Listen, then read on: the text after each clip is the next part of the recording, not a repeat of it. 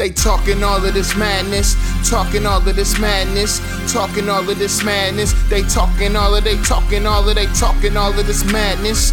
Talking. Hello, everybody, and welcome back to the Matt Madness Wrestling Podcast. I'm your host for tonight, Alo Aaron Lloyd. Tonight's show is going to be all about previewing Hell in a Cell. That's going to happen actually tonight, by the way. Also, last week, you guys did not get Bound for Glory 2009. Something came up, but I am going to record it. And by the way, the Impact Plus app is complete trash, by the way. If you ever get the Impact Plus, go through Fight TV, because the Impact Plus app is trash on your cell phone. It's horrible. I can't even get through. So that's some food for thought. So, as always, subscribe on iTunes, Google Play, Podbean, and Stitcher. Head over to whatamadv.net for your Matt Madness gear, and use promo code MMadness to save 10% on your order off of Ringside Collectibles. All right, so Hell in a Cell. There's only 5 matches on this card, so this preview really shouldn't take long, especially since I'm by myself. So it's only 5 matches, but I think all the matches have been built really well, and I don't have a problem with less matches on a pay-per-view, because it actually means that's less I have to watch and digest. And also, it kind of means that everything is kind of getting its just due. It's not too much going on for you to be like, okay, this is too much. So, the Universal Championship match, Roman Reigns versus Jey Uso. It's a Hell in a Cell, I Quit match.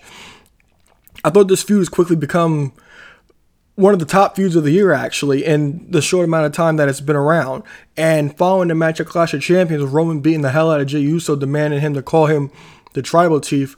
I think the I Quit stipulation is perfect, especially for Hell in a Cell. And I said that a few weeks ago as well, because Hell in a Cell is basically viewed as the this demonic structure, and it puts so much pain on people, and why not have to say I quit and actually instead of actually having to take a pinfall? So I actually loved that stipulation. And this past week on SmackDown, I thought Jey did a great job with Jey getting the upper hand on Roman for once throughout this entire time, along with his brother, and Roman telling the Usos, if Jey doesn't beat me, then you're cut off from the family, your kids, your wives, and your generations beyond. I love that whole line. I think that was a big line, and I think that adds to the match. Takes the match to another level, and even gives the Jey Uso more drive to win. Unfortunately, I think Roman Reigns will end up retaining his Universal Championship. Then we have the WWE Championship with Drew McIntyre defending against Randy Orton, and I've been beating the drum all year of Randy Orton being the superstar of the year, but I think this feud has kind of weighed him down and not helped my sentiments personally. Everything Orton has done has been great this entire feud, but I just feel that in spots like this, you kind of have to win to validate everything you're doing. Orton's promo on Raw talking about his history in Hell in a Cell and how this is Drew's first Hell in a Cell match. And the verbiage Orton was saying in the promo, it seemed to me to be setting up a win for Drew McIntyre. Also, what they've been doing the last few years of Survivor Series is champion versus champion. I think in WWE's eyes that Drew McIntyre versus Roman Reigns is a money match for them, especially at this year's Survivor Series and with this new character of Roman, even though we've seen these two have a bunch of matches in the past. But I do think that's the match they want to present on the marquee at Survivor Series is a big deal. So I've been beating the horse about Randy Orton to win this championship. My mind's completely changed. I'm going with Drew McIntyre to retain the WWE Championship from Randy Orton. And it'll be interesting to see if Orton does lose, where does he actually go from here? Because I have no idea where he could possibly go at all. Possibly, because that Survivor Series, they're rumored to be celebrating 30 years of The Undertaker. If you follow WWE social medias, you'll see a couple weeks ago they were taking Undertaker-type pictures with their superstars when it's to celebrate 30 years of Undertaker, so that might actually be a thing. And who knows, Randy Orton may actually confront the Undertaker, even though Undertaker said he's done having matches. Maybe we get some type of segment with Randy Orton and the Undertaker, since Randy Orton is still on this whole legend killer thing once again. And also, the match I'm looking forward to the most, the SmackDown Women's Championship match, Bayley and Sasha Banks. I talked about this throughout the year. The layers that they actually laid for this whole entire story, it makes this thing actually my rivalry of the year because of everything that's going on from January to now. How many times have we been swerved with thinking that Sasha and Bayley were in turn. When they didn't, they actually got closer. We thought they were going to split after WrestleMania in that six-pack challenge, but they didn't. We thought that they wouldn't win the women's tag team titles, but they did, and I actually drew them closer until now at this point. But everything they've done has actually been driven to this story, and I think that this story has been told very well, and I'm looking forward to it. The only thing, only complaint I'll accept with this story is the fact that this match isn't happening at WrestleMania, but as I've stated, you can still get to WrestleMania, but it just won't be their first match. And but the Hell in a Cell stipulation is valid for this story because it's so long drawn out that you can actually buy the first match being Hell in a Cell. But if you want to get to WrestleMania, I've stated that you can still get to WrestleMania. Have Bayley win and take out Sasha and go back to that whole neck injury. So Sasha could still be out until at least the Royal Rumble, and have Sasha win the Royal Rumble. And then she could end up facing Bayley at WrestleMania in WrestleMania in a marquee match. And it still can happen at this point. However, I still think that there's a way that Sasha can win the title.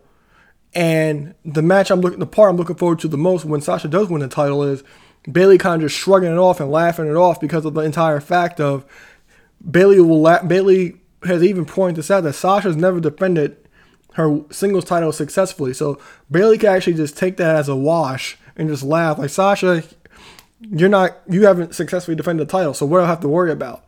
And I'm looking forward to that story, and I hope they actually played off that angle because I think Bayley can actually utilize that in the perfect way.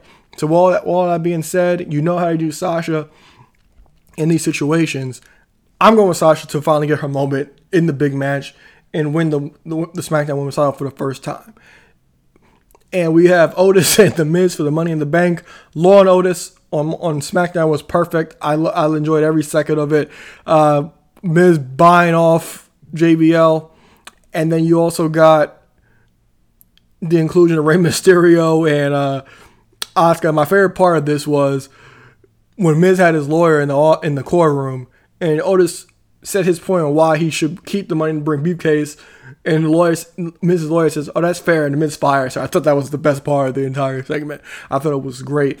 But you have to think about the Money in the Bank briefcase. Otis is wanted back in April or May, but Otis is on Raw. Like, is he going to cash in on Drew McIntyre? Can you really see him?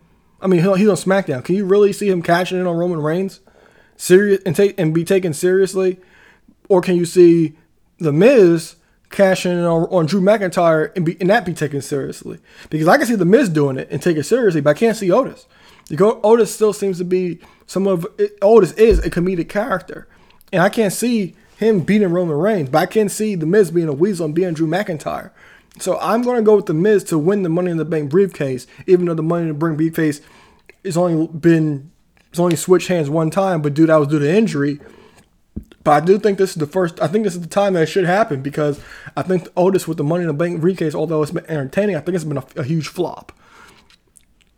So I'm going to go with The Miz to win the Money in the Bank briefcase and take the briefcase over to Raw. And what the other match on this show is Jeff Hardy versus Elias. I'm going to go with the Elias to win. He has to win his first match back. And that's it for the Hell in a Cell card. If you want your Matt Madness gear, head over to whatamadv.net and use promo code MMadness to save 10% off your order on Ringside. That's it for the show. I'm Aloy and Loy. I'll see you guys next week. Talking all of this madness. They talking all of they.